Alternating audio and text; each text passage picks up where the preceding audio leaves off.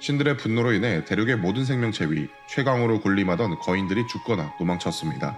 신들의 가호를 받고 지상에 뿌리내렸던 생물들은 자신들을 통치하던 거인들이 사라지자 큰 혼란을 겪게 되었죠. 신의 가호가 있다지만 거인들보다 나약했기에 그들이 정해준 일만 해왔을 뿐 평생을 거인을 위해 살아왔던 그들은 스스로 살아가야 할 날이 오자 광야에 던져진 어린아이와 같이 두려움에 떨었습니다. 하물며 에바의 나약함 때문에 대륙은 뒤틀렸고 신렌의 분노로 인해 죽음과 마무리 태어났으며 신과 거인의 싸움으로 벌어진 대재앙은 이 사태를 더욱더 걷잡을 수 없게 만들었습니다. 많은 이들이 대재앙에 소멸되었고 또한 많은 생명이 혼란의 와중에 죽어갔습니다. 이들은 간절히 신에게 구원을 갈구했지만 신들은 결코 응답하지 않았습니다.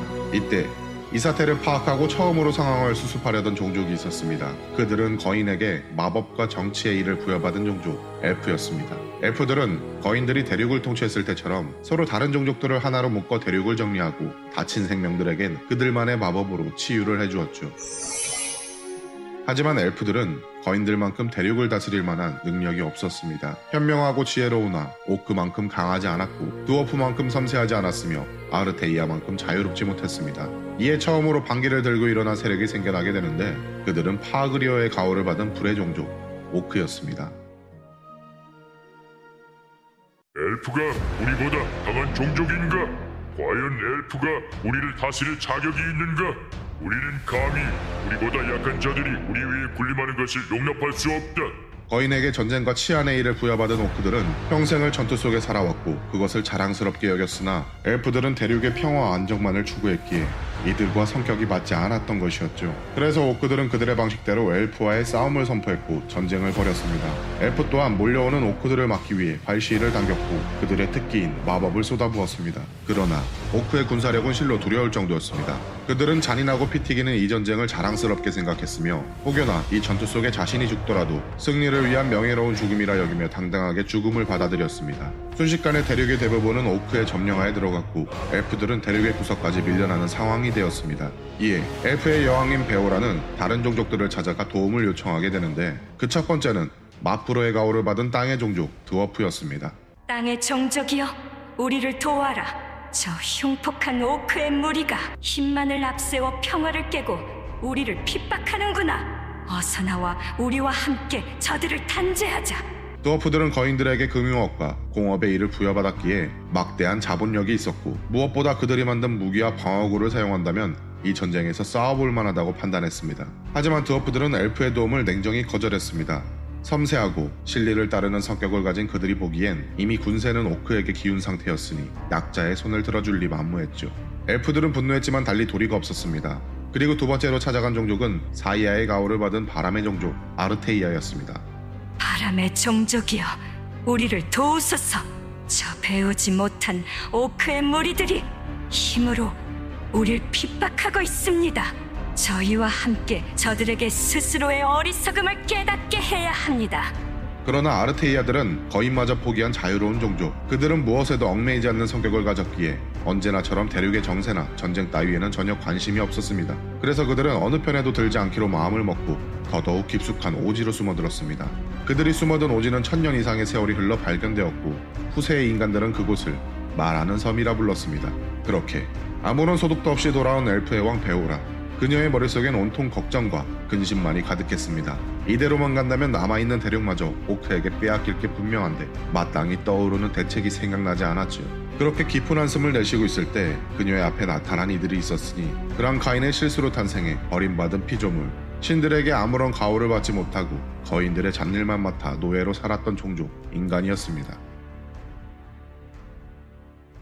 인간은 거인들이 사라지자 노예에서 해방될 자유를 얻게 되었고 신들의 가호를 받은 다른 종족들이 대륙의 혼란 속에서 신들을 찾고 있을 때 그들은 제일 먼저 스스로 생각하고 움직였습니다. 대륙 중심에서 가장 먼 곳으로 떠나 각자 흩어져서 작은 나라들을 세웠으며 노예로 살았을 때 몰래 보고 배운 능력들을 활용해 살았습니다. 엘프의 정치를 보고 배워 신분과 직업을 만들었으며 오크의 전투를 보고 배워 나라의 치왕과 군대를 만들었고 드워프의 손기술을 보고 배워 도구와 무기를 만들어 사용했습니다.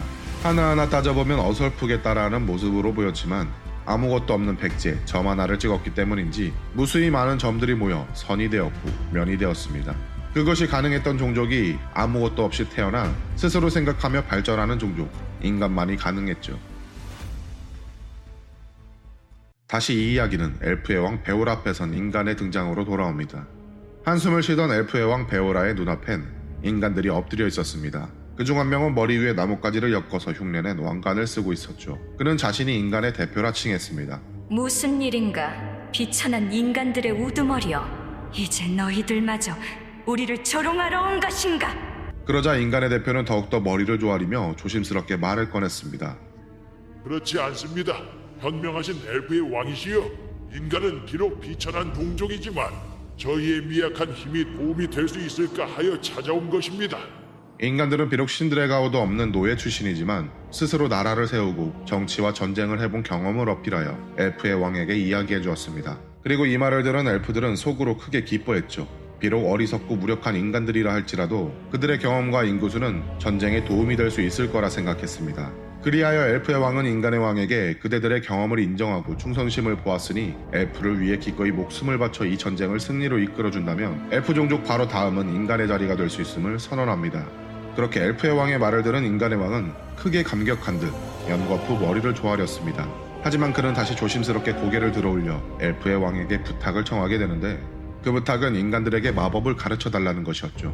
엘프의 영광스러운 승리를 위해 싸울 준비는 되어 있으나 자신들의 나약한 육체로는 오크에게 생채기 하나 낼 수 없고 만들어낸 무기로는 오크들의 근육에 튕겨져 나올 뿐이라며 오크와 싸우기 위해선 엘프의 마법이 필요하다 청했습니다. 이 말을 들은 엘프들은 인간의 당돌함에 어이가 없어 크게 화를 냈습니다. 지금 바로 손을 내밀어 마법으로 태워주기로 했죠. 하지만 엘프의 수장인 베오라는 이성적으로 생각하여 인간들의 주장을 들어주기로 합니다. 우선 인간들이 너무나도 힘이 없으면 전쟁에서 이길 수 있을지가 의문이었고 다음으로는 인간들의 하등한 머리로 마법을 익혀봤자 크게 위협이 되지 않을 것이라 생각했었습니다. 그래서 엘프들은 인간들에게 마법을 가르쳐주기 시작했는데 인간들은 엘프들의 생각보다 훨씬 빠르게 마법을 익혀나갔고 항상 노동을 하고 자신들끼리 싸우며 단련된 그들의 육체는 오크만큼은 아니지만 상당히 강인한 편이었죠. 그뿐 아니라 인간들은 은근 손재주도 있는 편이어서 무기도 능숙하게 다룰 수 있었습니다. 그렇게 인간의 군대는 단기간에 상당한 성장을 보여주며 오크와의 전쟁을 준비했습니다. 전쟁 준비를 끝마친 엘프와 인간 연합군은 점차 오크들을 앞서기 시작했습니다. 대륙의 끝으로 밀려있던 엘프의 영역도 넓어졌죠. 이때 지금까지 오크의 편에 서서 그들의 무기를 만들어주고 요새를 지어주던 드워프들은 정세가 바뀌자 오크를 버리고 엘프와 인간의 편에 붙기 시작했고 그들에게 더욱더 날카로운 무기와 정교한 갑옷을 만들어주었습니다. 그리하여 인간들은 한층 더 강해질 수 있었고 이젠 따로 엘프의 군대가 없이도 오크의 군대를 물리칠 수 있게 되었는데 이 상황을 지켜본 전쟁에 참여한 일부 엘프들은 전쟁 이후 승리에 취한 인간들의 모습을 보고 불안에 떨었습니다. 자신들보다 비천하다고 생각했던 인간들이 날이 갈수록 통제가 불가능할 정도로 강해지고 있다는 것을 느꼈고 만약 이들이 전쟁이 끝난 후에 배신이라도 하게 된다면 엘프들이 이길 수 있을 거라 장담하지 못했기 때문이었습니다. 하지만 고위 엘프, 권력을 가진 자들은 끝까지 방심을 하고 있었습니다. 설마 대륙에서 가장 비천한 쓰레기나 마찬가지인 인간들이 반역을 꾀할 수 있으리라고는 생각하지 않았던 것이었죠. 게다가 오크와의 전쟁에서 승리가 눈앞에 있는 지금 다른 것을 생각할 겨를이 없었습니다. 그렇게 시간이 지날수록 인간들은 점점 더 고위 마법을 익혀갔고 오크와의 전쟁에서 매번 승리의 깃발을 꽂아 영토를 넓혀 나갔습니다.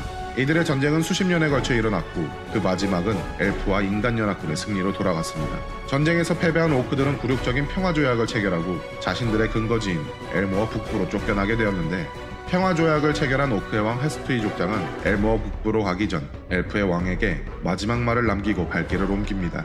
엘프들이여, 이것은 그대들의 승리가 아니다. 저 더러운 인간들의 승리이니 그대들은 자신이 키운 저 괴물들이 돌아선다면 어떻게 저지할 수 있겠는가? 전쟁에서 승리한 엘프들은 승리를 만끽했으나 인간들은 승리를 만끽하고 있는 엘프들을 보고 오래전부터 철저히 그리고 비밀리에 준비해왔던 영모를 실천했습니다. 인간들은 자신들에게 마법을 가르쳐준 엘프들에게 마법을 사용했으며 또한 드워프가 전해준 무기를 사용해 그들의 목을 쳤습니다. 전쟁에 참여했던 엘프들은 자신들이 느꼈던 불안감이 현실로 다가왔으나 이미 전쟁으로 인해 지칠 대로 지쳐 있어 제대로 반격하지 못했고 고위 엘프들은 이제서야 자신들이 용의 새끼를 키워왔음에 깨닫고 비명을 질렀지만 그 깨달음은 이미 때늦은 후회였죠. 그렇게 힘이 남아있는 엘프들은 다시 한번 일어나 인간들에게 대적했고 마법과 마법이 부딪히며 대륙을 뒤흔드는 전투가 벌어졌으나 이미 성장할 대로 성장해버린 인간의 강함이 엘프를 압도하자 엘프들은 자신들의 근거지인 엘프의 숲까지 후퇴하게 되었고 인간들은 그들을 따라 최후의 결전을 준비했습니다. 이 숲은 엘프들의 마력이 가장 강하게 작용하는 곳이었습니다. 엘프들은 이 숲에서 빠르게 회복하고 승리의 발판으로 사용하려 했죠. 하지만 인간들은 엘프들이 설계해놓은 함정과 미로 같은 던전을 뚫어가며 끝없이 몰려들었습니다. 결국 엘프들은 인간의 군대를 모두 막아내는 것은 불가능하다 판단해 고귀하게 여겼던 자부심도 대륙에서 제일 자신 있던 마법도 그리고 마지막으로 믿었던 숲의 마력마저 내팽겨치고 더욱 깊숙한 숲으로 도망쳤습니다. 인간들은 엘프의 멸망을 위해 따라가려 했으나 그곳은 엘프만이 들어갈 수 있는 결계가 쳐져 있는 곳. 후세의 인간들은 이곳을 세계수라 불렀으며 엘프들은 어머니의 나무라 부른 곳이었죠. 이로써 종족 간의 대전쟁은 막을 내렸으며 그 최후의 종족은 인간이 되었고 신의 실수로 만들어진 피조물이었던 인간들은 신이 만든 대륙의 패자로 등극하게 되었습니다. 어떤가요? 가장 비천하다 생각했던 인간들이 대륙의 주인이 되었잖아요. 그렇게 약했던 종족들이 우린 싸우진 않았지만 지켜봤어요. 하지만 인간들은 욕심이 너무 많았어요. 신들을 뛰어넘으려 했거든요. 그렇다면 이제 가장 찬란했던 인간의 왕국에 대해 이야기해 줄게요.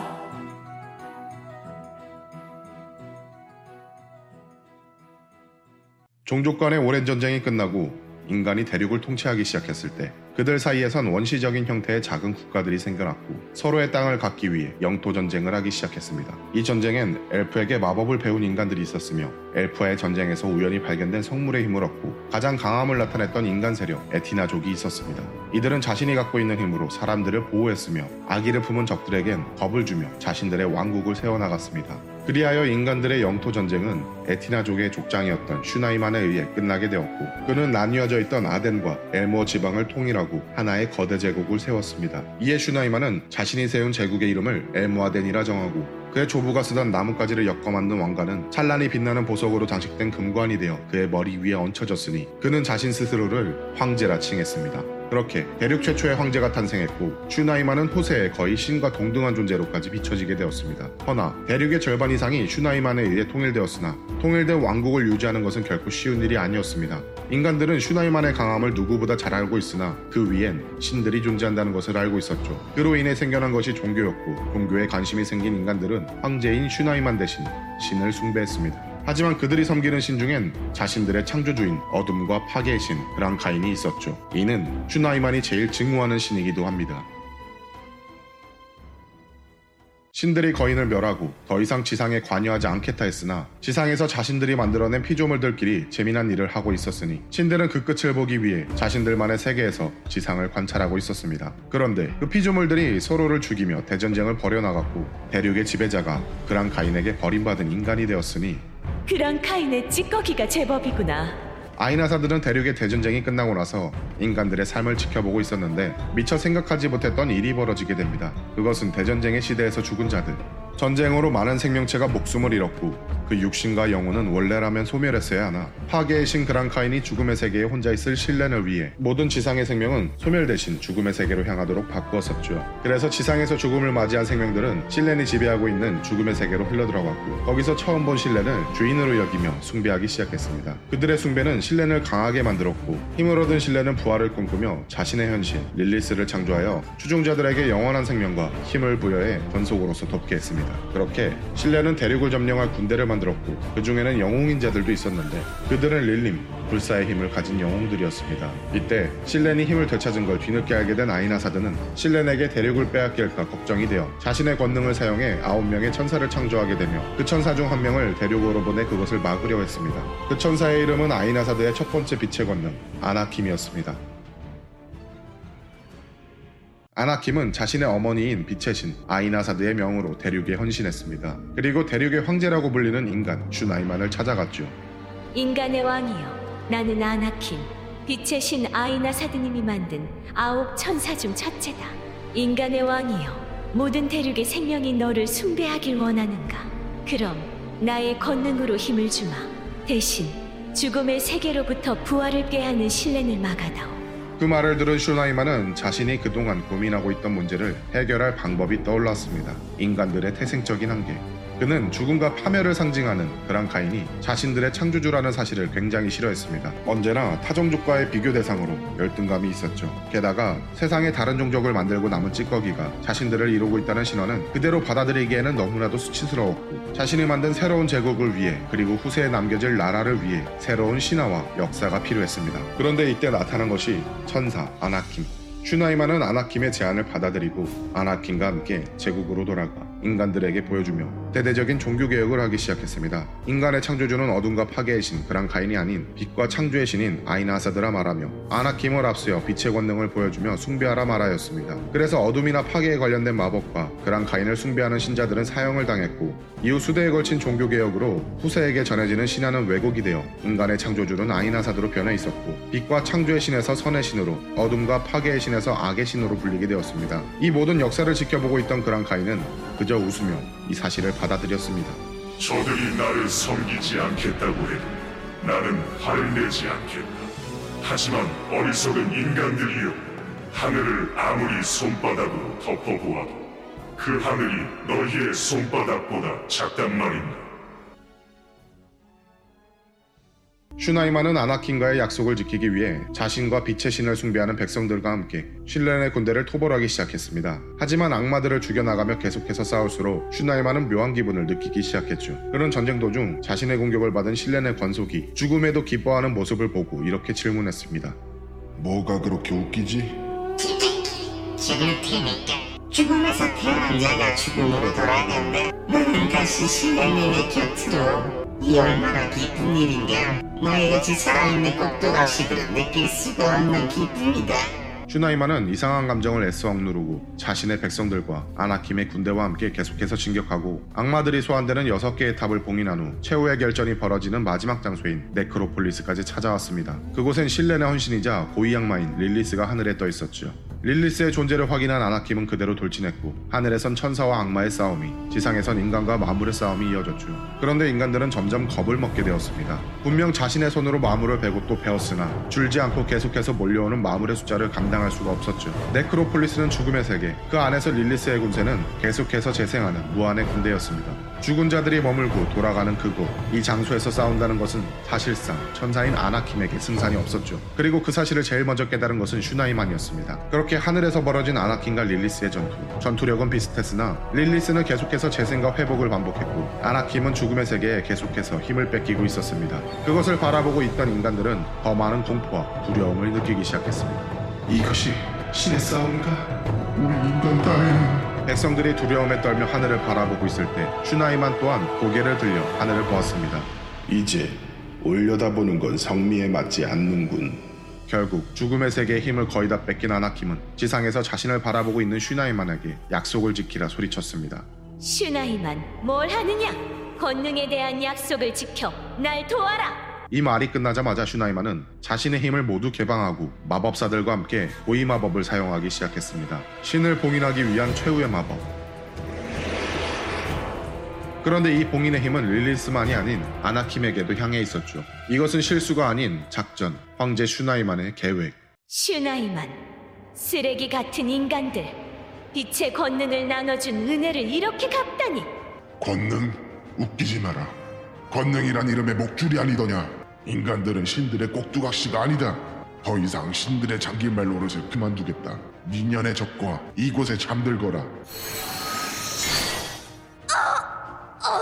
그렇게 릴리스와 아나킴은 영원의 봉인 속에 갇히게 되었습니다. 봉인이 되기 전 아나킴이 어머니를 찾는 마지막 목소리가 들려왔지만 아이나사드는 그녀의 부름에 응답하지 않았습니다. 버림받은 천사 아나킴. 천사와 악마의 싸움이 끝났고 대륙엔 인간의 역사만이 남은 채 천년이란 세월이 흘렀습니다. 창세의 역사는 이제 끝이 났고 인간의 역사가 시작되었다. 대륙 최초의 황제 슈나이만 이후 많은 황제들이 왕위를 이었고 그들은 나라를 다스렸으나 너무나도 나약했다. 그럼에도 천년이란 세월 동안 대륙의 정점은 인간임이 틀림이 없었다. 하지만 천년이란 시간 동안 그리고 천년 이후에도 인간들의 오만함으로 대륙엔 많은 것들이 사라지고 또 많은 것들이 생겨났다. 마치 태초의 거인들처럼 그들과 같은 길을 걷고 있었다.